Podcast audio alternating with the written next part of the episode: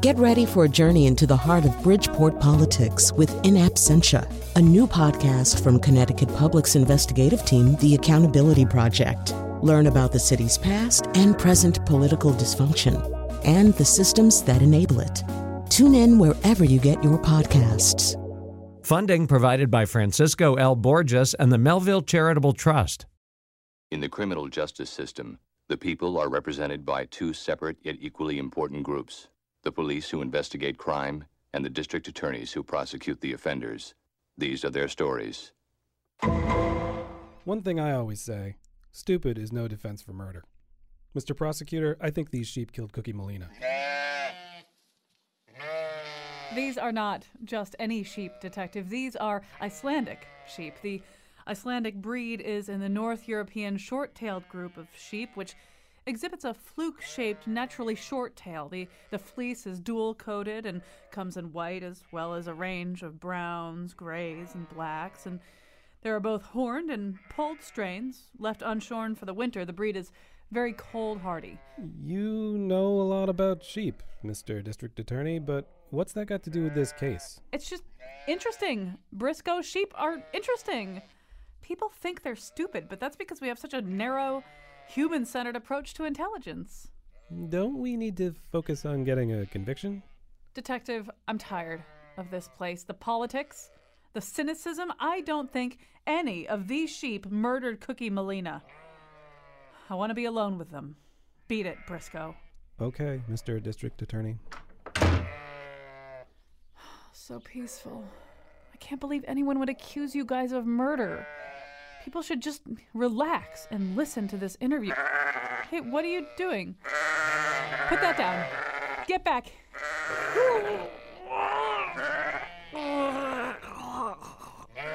And now, Colin Mack. I know uh, absolutely nothing about our guest today other than that he uh, raises Icelandic sheep here in Connecticut. But I am told that Sam Waterston is a stage, film, and television actor who has been nominated multiple times for an Emmy Award for his work as D.A. Jack McCoy in Law and Order, nominated for an Academy Award for his role as the journalist uh, Sidney Schanberg in The Killing Fields, nominated for a Tony for Abe Lincoln in Illinois, and won a Golden Globe for his role as Forrest Bedford in the much beloved I'll Fly Away. He's currently beginning the fourth season of the Netflix series Grace and Frankie.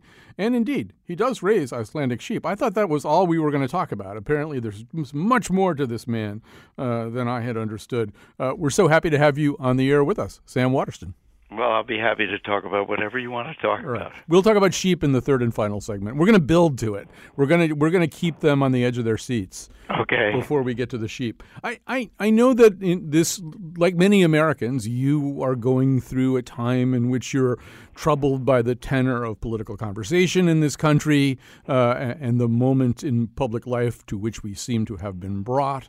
So I, I'm, I'm going to begin there and say, well, uh, maybe begin by saying that in your career, if there's such a thing as a Sam Waterston role, it is the person who is morally reflective. It is the person who is searching for for a moral answer uh, in a complex uh, ethical landscape. Uh, and I'm assuming that you're bringing some of those qualities to bear as you look at the, the American moment in 2017. What are you seeing?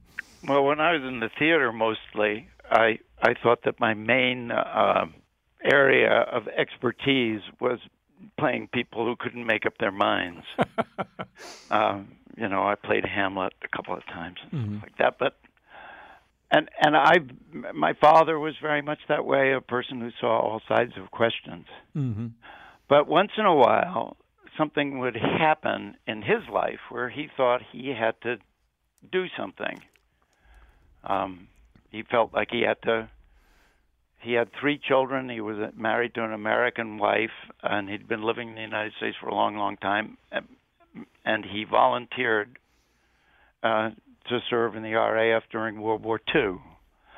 He uh, felt that it was incumbent on him to participate in the freedom rides in in the South, even as the New York Times was, you know, talking about how Martin Luther King had communist affiliations and all of that stuff, and that going down there was a really, really risky thing to do. But he thought he had to do it. So he's been uh, an example to me for a long, long time, and this is one of those kind of unbluffable moments where it it feels to me precious as living quietly on a sheep farm is to me that we all sort of are called upon to stand up and say what we're seeing. And I guess the main reason um, for that is because there's an authoritarian tenor to what's coming out of the administration. I, I don't think there's any question about that.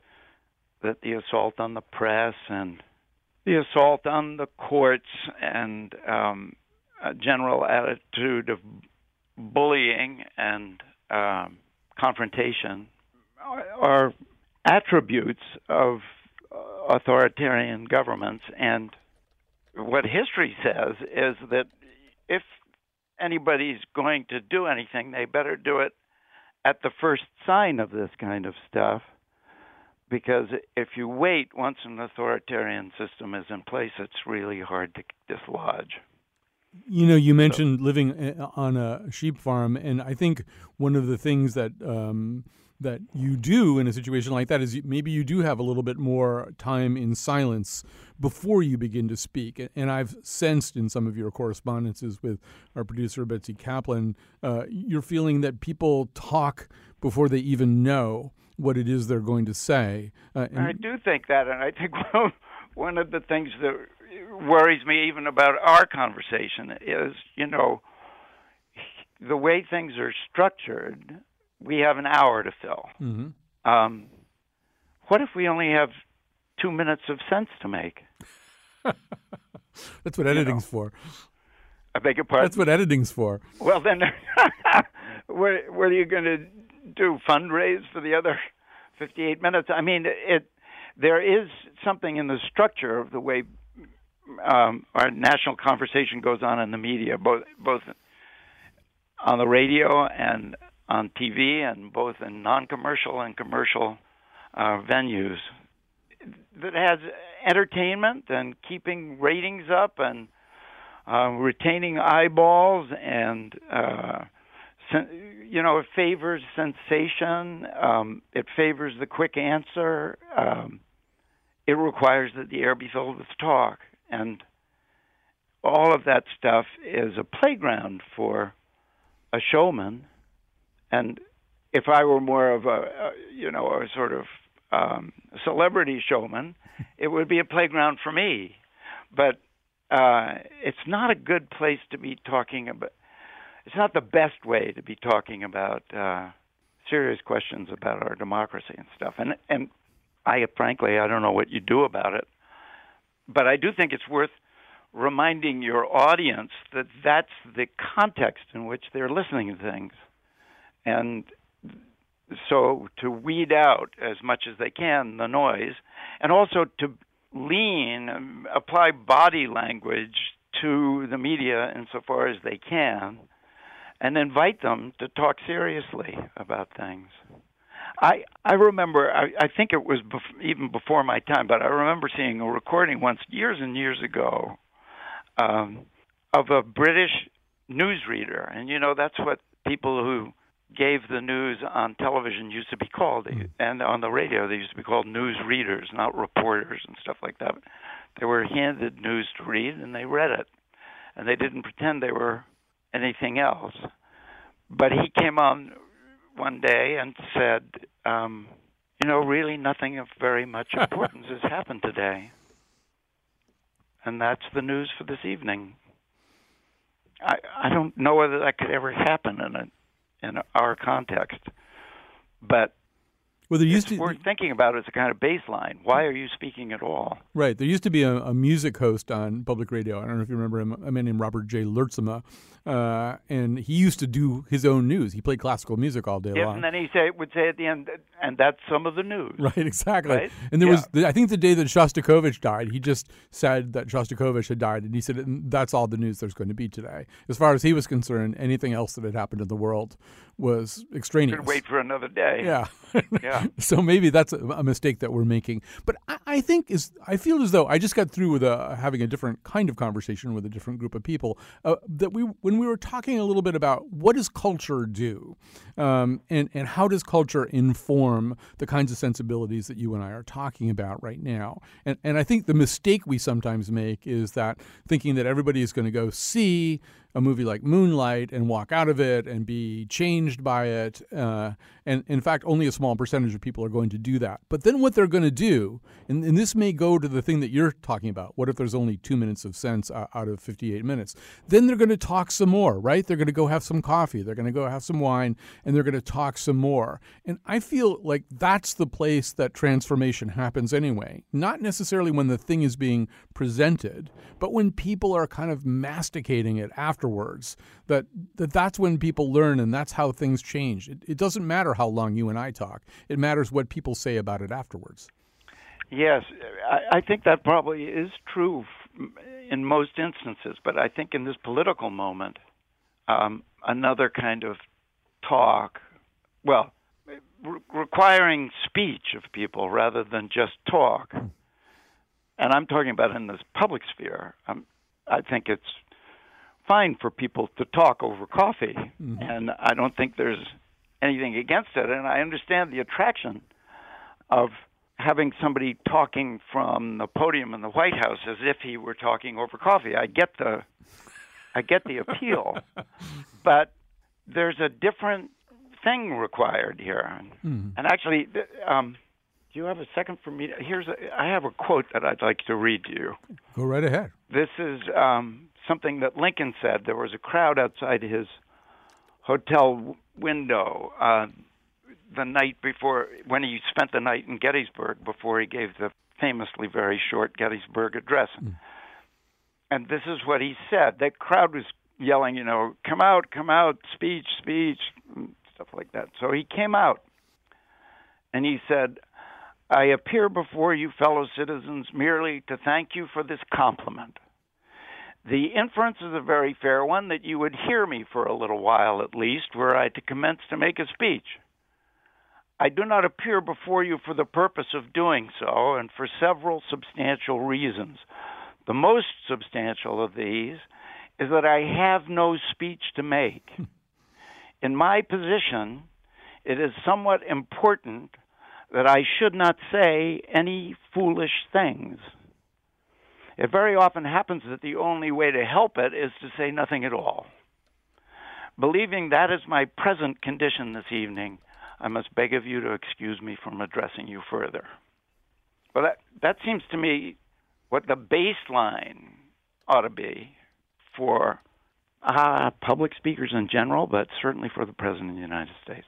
All right, so let's, uh, by way of a sharp and depressing contrasts. Listen to the way things are now, Sam Waterston. They had a bad decision. That's the only thing that was wrong with the travel ban. You had Delta with a massive, a massive problem with their computer system at the airports. You had some people that were put out there, brought by very nice buses, and they were put out at various locations.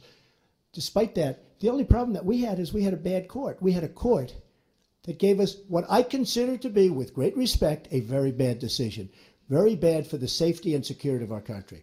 The rollout was perfect. The press has become so dishonest that if we don't talk about it, we are doing a tremendous disservice to the American people. Tremendous disservice. We have to talk about it. To be honest, I inherited a mess. It's a mess. At home and abroad. A mess. Um, actually, Stephen Colbert had the right rejoinder. He said, "No, you inherited a fortune. We elected a mess." Um, but um, you know, t- I was listening to a British comedian named Andy Zaltzman on a show recently where he said, "This must be a very exciting time to be a word."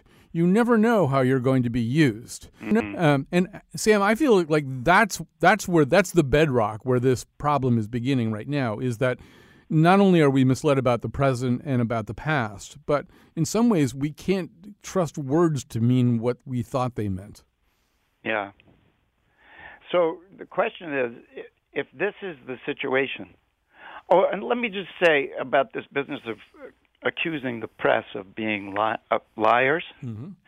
Uh, I remember in the in the Cold War um, thinking over and over again that the United States would accuse the Soviet Union of doing things it itself knew it was guilty of. Mm-hmm. And vice versa. The Russians would continually accuse the United States of doing things that they knew they were themselves guilty of. And that's what I think this insistence from Trump on the lying press represents. Right, that you you you fling the accusation that, that you know you are most guilty of. exactly. Yeah. Um, and you fling it at the person who is most likely to expose you too. I mean, that's the problem with the press from Trump's point of view. Is if anybody's going to figure out that he's lying, it's them. Yes. Well, yeah. Montaigne said something about how people kill other people because they're afraid of them, and I think that might apply here. That Trump is trying to go to town on the press because he's afraid of it. Right, and and I, I do think that if there is an emotion that's driving this particular historical moment, it is fear. I mean, you heard him talking uh, about his attempted immigration ban. This this is very much. We did a show recently with a scholar who had really put together a database uh, on uh, on the activities uh, of immigrants here in America, and he said that since 9 11, 240,000 murders have taken place in the United States, of which 123 were ascribable uh, to Muslim immigrants. So, you know, this is a, a moment where we are being encouraged to be afraid of a group of people who don't pose the kind of threat that other people might. In other words, if you wanted to save the most American lives, you'd probably look somewhere else in that group of 240,000 murders and try to figure out who or what was the most dangerous thing. But fear. Uh, I don't think yeah. Trump is the first politician no. to have realized how attractive it is to invent or inflate a problem because those are the problems that are easiest to fix.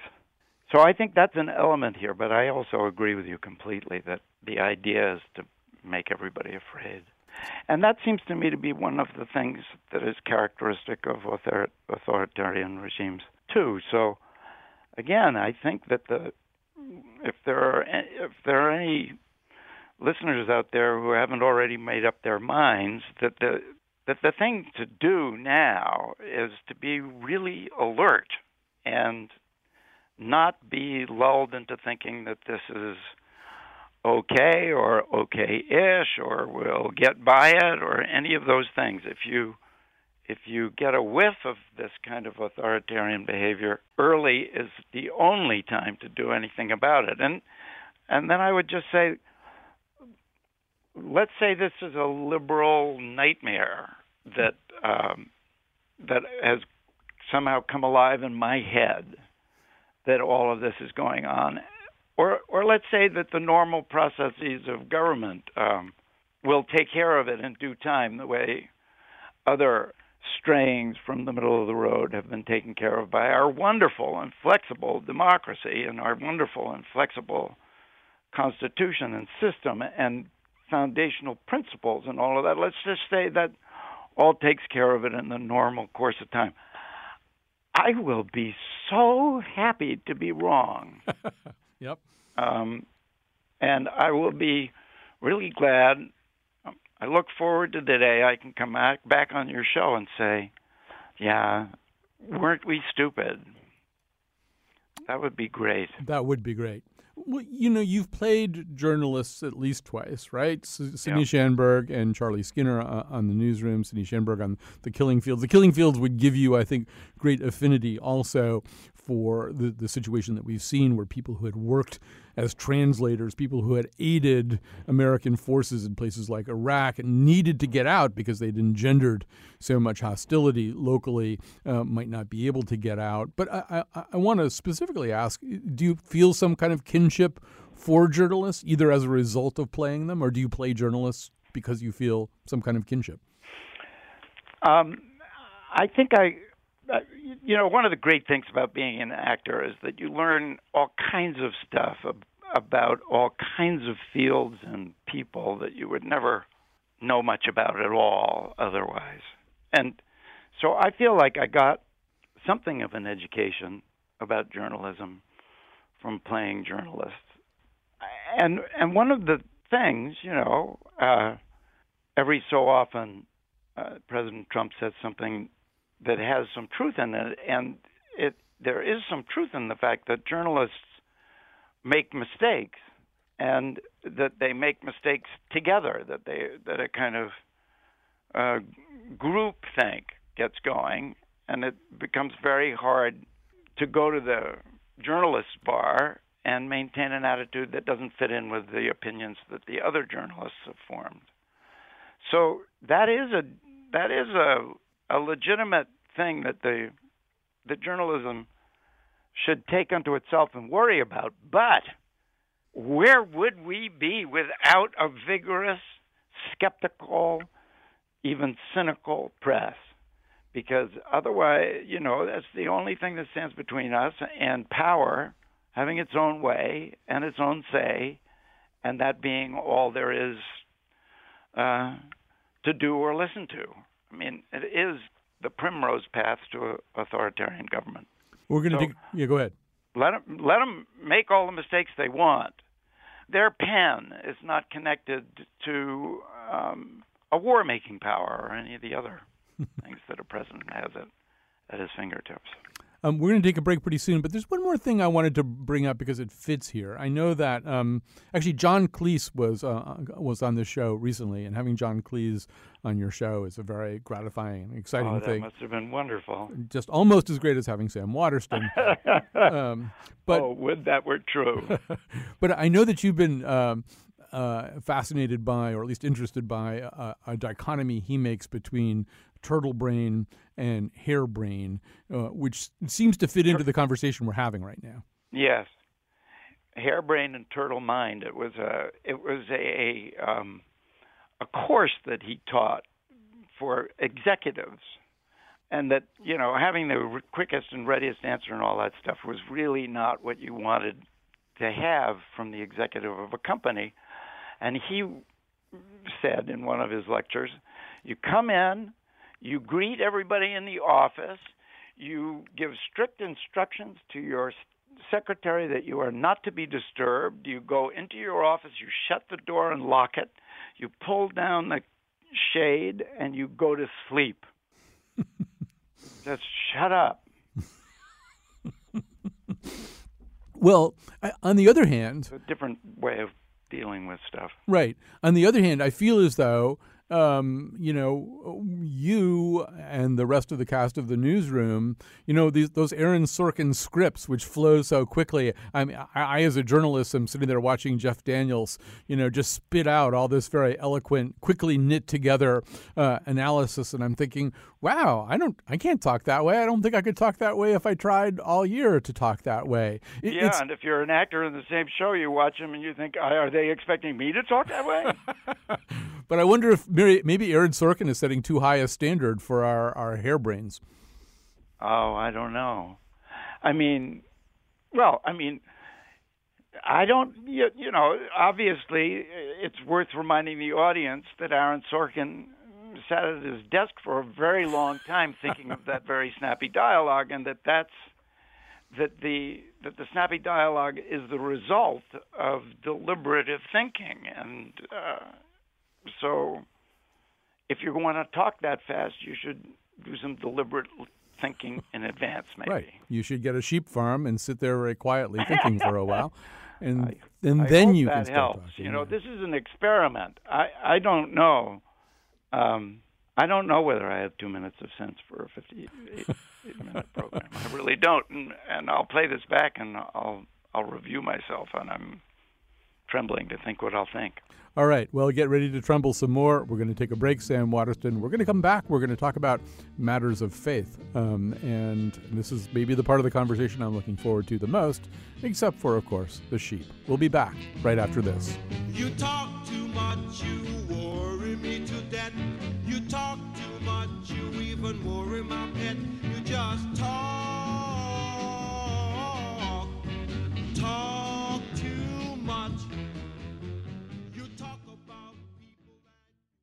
We're talking to Sam Waterston. Um, I'm I refuse to explain to you who he is now. You're supposed to know who he is anyway. But obviously, he's one of America's most acclaimed actors, both on stage and on television, uh, on film. And speaking of film, I want to play uh, a, a, clip from uh, one of your one of my favorite Sam Waterston performances.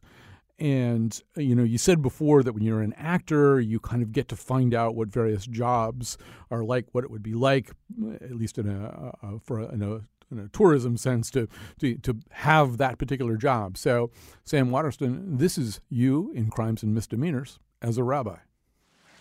Maybe I did make some questionable moves.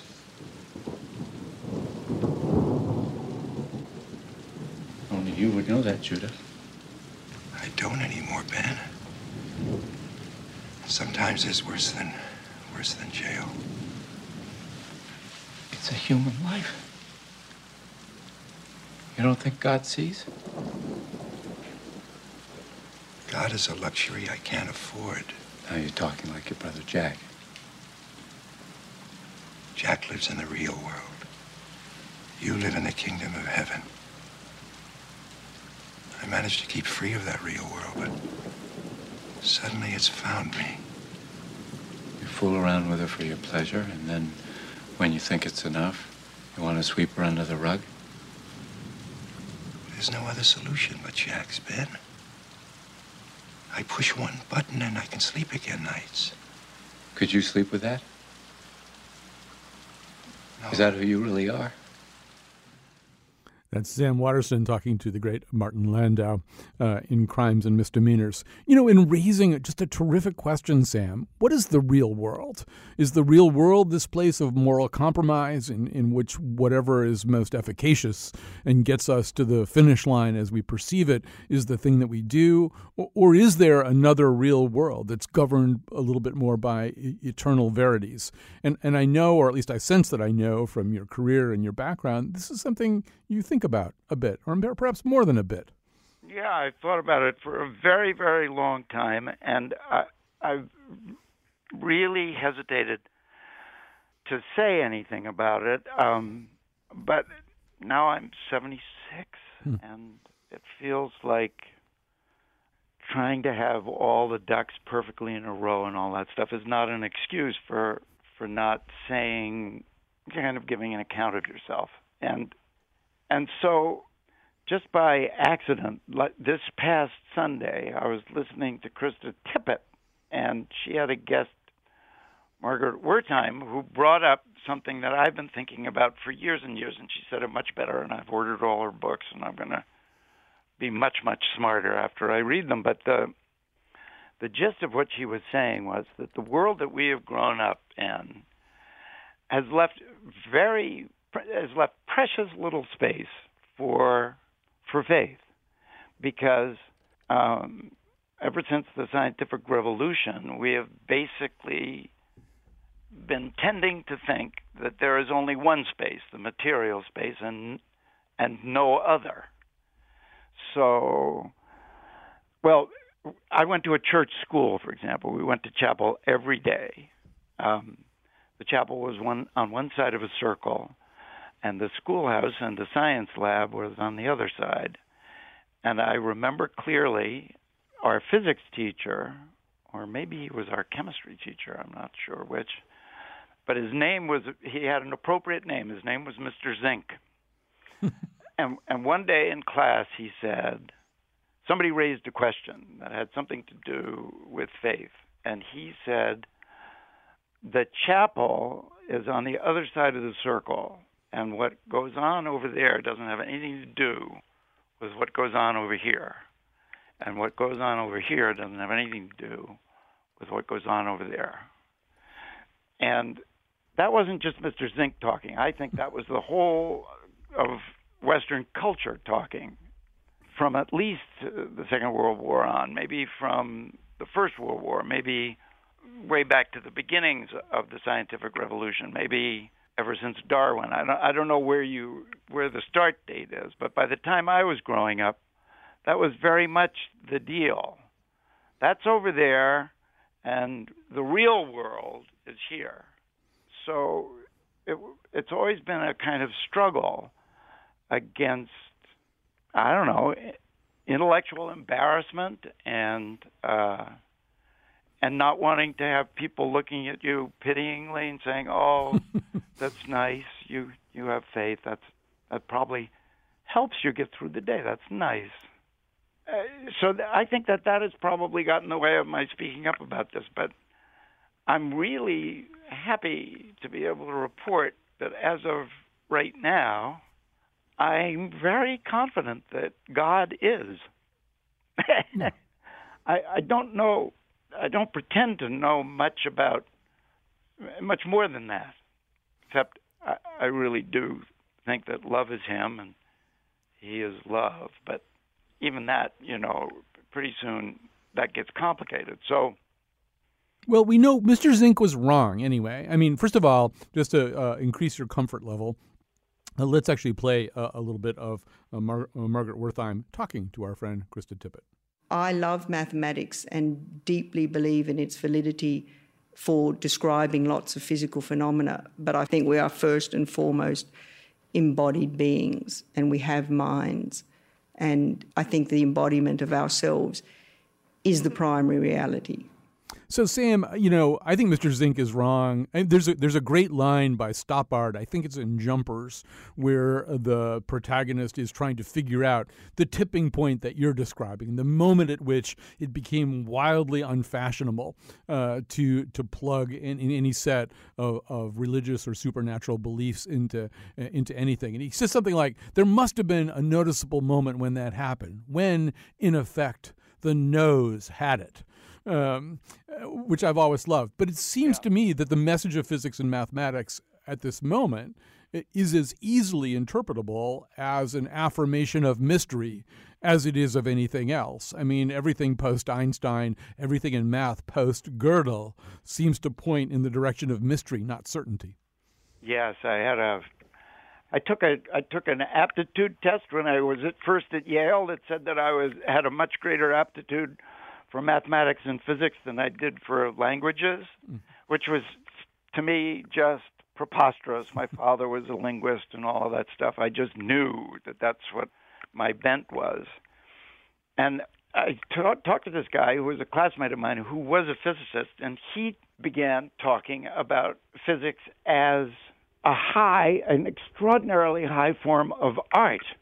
And um, by the time we'd crossed the freshman quadrangle, I was really, really sorry that I hadn't gotten more deeply into math and and and physics and and and particularly into number. I mean, that thing you played by Margaret Wertheim, she also talked about being a five or six year old child lying on the ground after having just been told in a class of hers that what the number pi was and how it related to all circles and lying on her back and looking at the sky and looking at the sun and noticing that it was a circle and thinking, so where is pi or what is pi or how does it relate to the sun? And that sort of finished her. She was a, uh, she was a physicist for life from that, because number is itself a, a mysterious thing.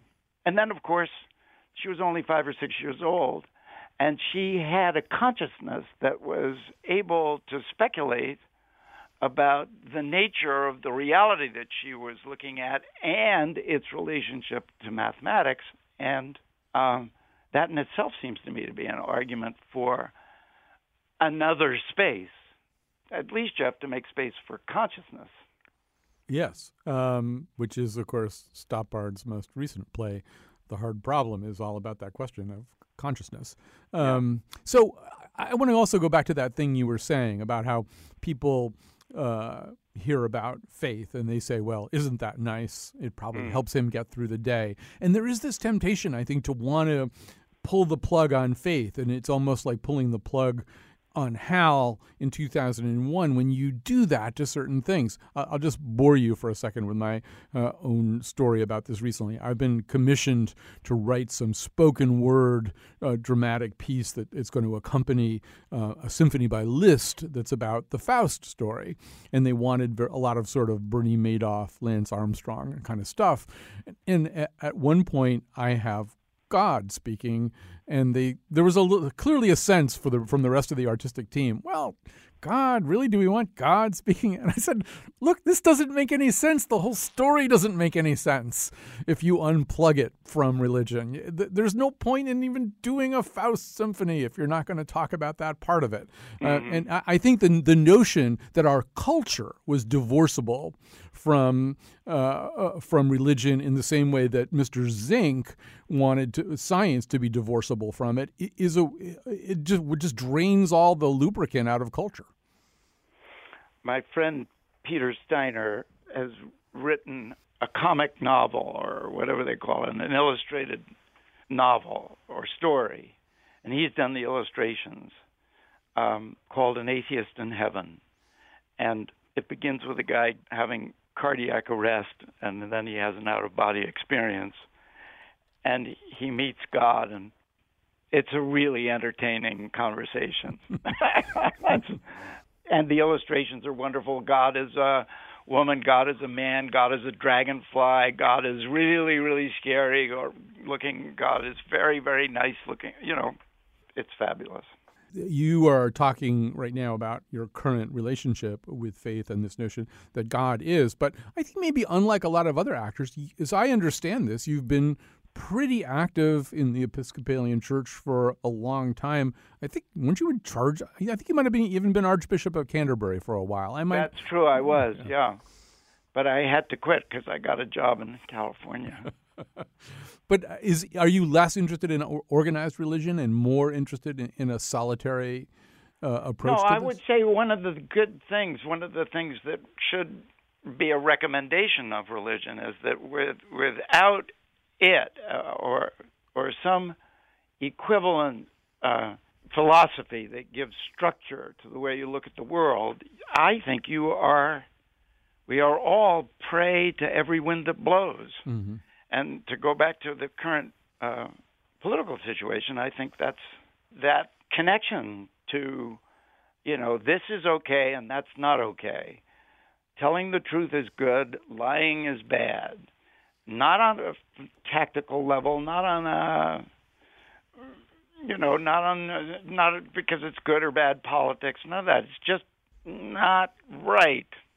It's easy to lose track of which way is up if you don't have faith. So I, I think that's a I think that's a recommendation of it. Yeah, I know. I'm nodding furiously as you say that. I mean, it and does. I also think that um, it's easier to look at the world as it is from the uh, point of view that is part of faith, which is hope, than it is to to look at it uh, because it's really terrifying. The world is really terrifying, mm-hmm. uh, and our hold on life is very, very tenuous. But we need to look at it as it is. And I don't, I'm too chicken. I wouldn't be able to look at it as it is if I didn't have some faith. And so I'm really glad to be able to say that, no, I'm confident that God is.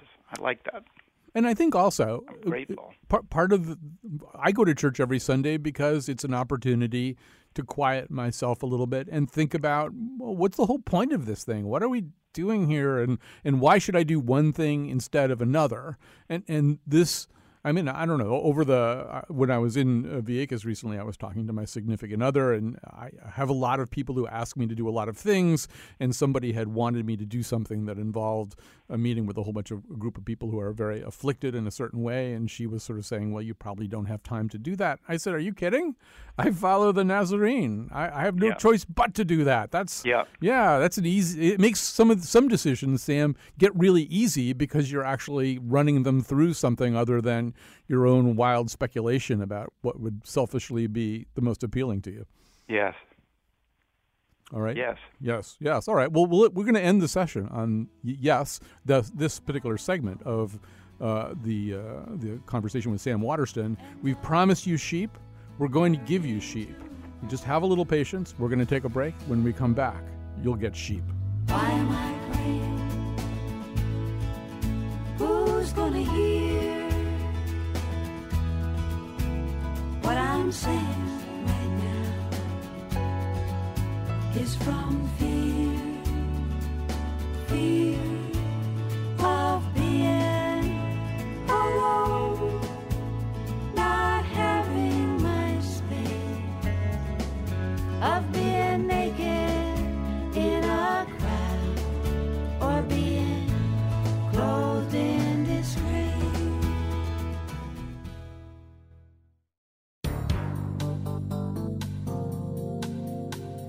The city was quiet, but I was still awake. My name's Betsy Kaplan. I carry a badge and a gun. I'm a producer who doesn't always play by the rules. Certain people helped me with this show. Let's say their names were Wolf and McPants. The part of Bill Curry was played by Chuck Woolery. Get it? Woolery? On tomorrow's show, maybe you heard people talk about treason. But what does that mean? But for now, back to Colin and Sam.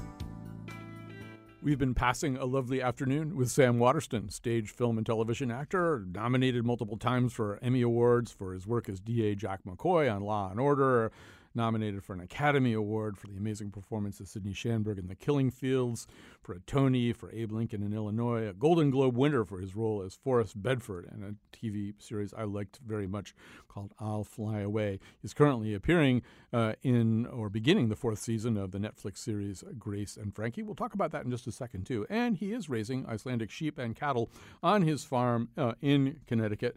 So, Sam Waterston, this is the meat, almost literally the meat of our conversation uh, to talk about Icelandic sheep. Obviously, anybody listening to this show knows that they have the agouti gene, which causes them to be banded and more colorful than, than many other sheep. Uh, are there other reasons why you've gravitated specifically towards them?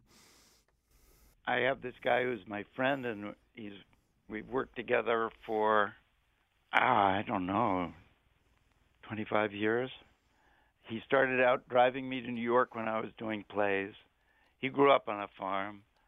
I had some wonderful experiences on my sister's ranch, and um, and so we would talk lazily as we were going down to the city and coming back from the city about maybe turning this place where we live back into a farm. It had been a farm once.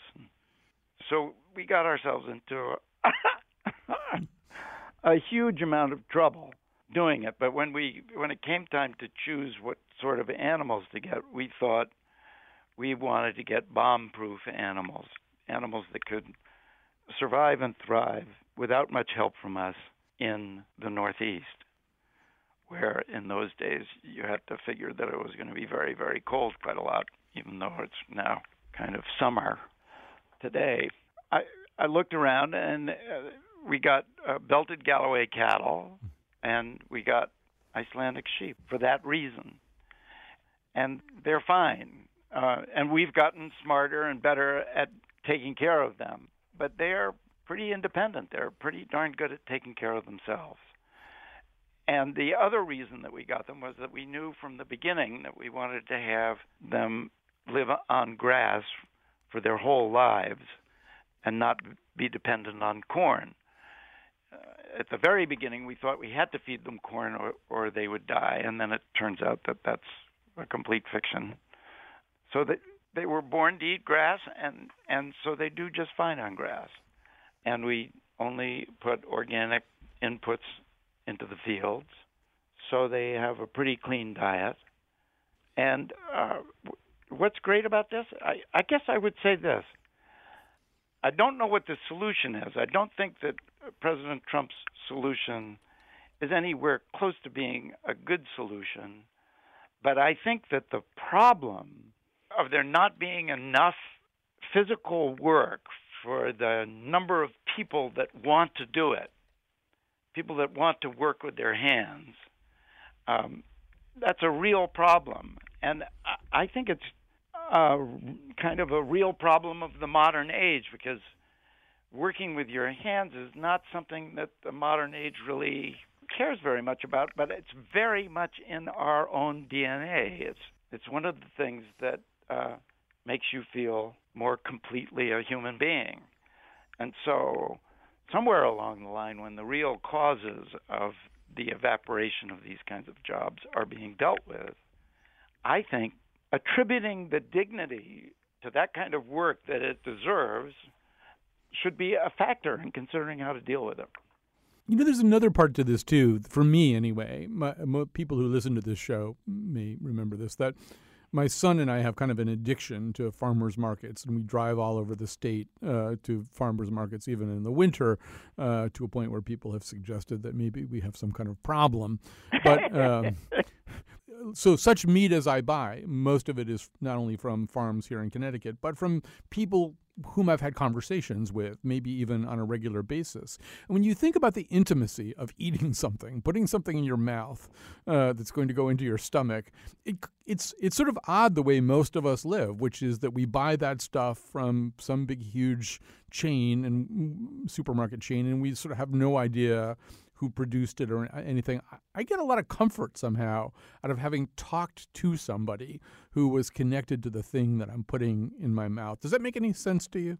It does. It does. I would only say that it's uh, that somebody's paying for you to have that luxury. Somebody's paying for you to have it by working for 25 cents an hour or uh, you know because they run their own farm and that's about what it works out to when you add up the hours.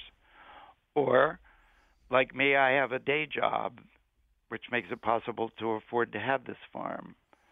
But farms in New England have been uncompetitive with the rest of the country and the rest of the world for a very, very long time, going back to the first days of the railroad. So, yes, there are these beautiful things about being able to participate directly and knowing where your food is coming from, and all of that stuff is very valuable. But the first value, I think, is the dignity of that kind of work itself. We're not taking that into account. We're not willing to pay for it. So, Sam Waterston, we, we're getting near the end of this uh, this hour or so. It's a little bit less than an hour that we have, really, in which you were so worried about whether we would say anything more that made sense. Uh, well, I don't know yet. I haven't listened to it back. I think we're doing okay, and and but we've all done it. We've had almost no conversations whatsoever about acting, which is, I think, fine with you and, and okay with me. Although, I one question I always have about somebody like you: you've played so many of the roles that you would have wanted to play, and you've played in in incredibly prestigious venues. You've, as you said, you've done Hamlet, you've done Lear, you've done Polonius, you've done Prospero. Those are just some Shakespeare roles. And so, as I'm sitting here in Connecticut Connecticut with all these marvelous um, regional theaters, and obviously you've played uh, a bunch of them uh, already. Is there a classic role that could just get you, you know, really interested? Something that you haven't been able to do? It doesn't have to be Shakespeare. A role that you want, really want to try someday that some smart person like Gordon Edelstein could say, "Hey Sam, why don't Gordon you come down?" Gordon and I talk all the time. I love him. I think that's a great theater. I've worked there. I did a Tom Stoppard play there. I, I saw did. that play. I saw you in that play. It's, it's the one with the pie fight, right? Travesties, yeah. yeah. And I did an Athol Fugard play, and Athol Fugard was there, which was a thrill of a lifetime. Uh, and I've worked at the Hartford Stage too, Mm-hmm. and that's also a great theater. I, I mean, Connecticut really was very, very lucky. The Yale Rep, and it's a lucky place as far as having wonderful theaters to choose from. I have a play in my back pocket, but if I do it, it probably won't be at a Connecticut theater. It'll be in New York. But if that falls through, all right, you know everybody's phone number already, so. Well, Sam Waterston, it has been a pleasure to talk to you. Uh, I know also that you're a very close and careful listener to public radio, so we appreciate yes, that indeed. about you. Thank you very much, and thank you for all the stuff that you do. Uh, if if the air is going to be filled with talk, may it be your talk. well, let's end on that note. Thank you for being with us today, sir. Yep. Okay. Bye-bye. Bye.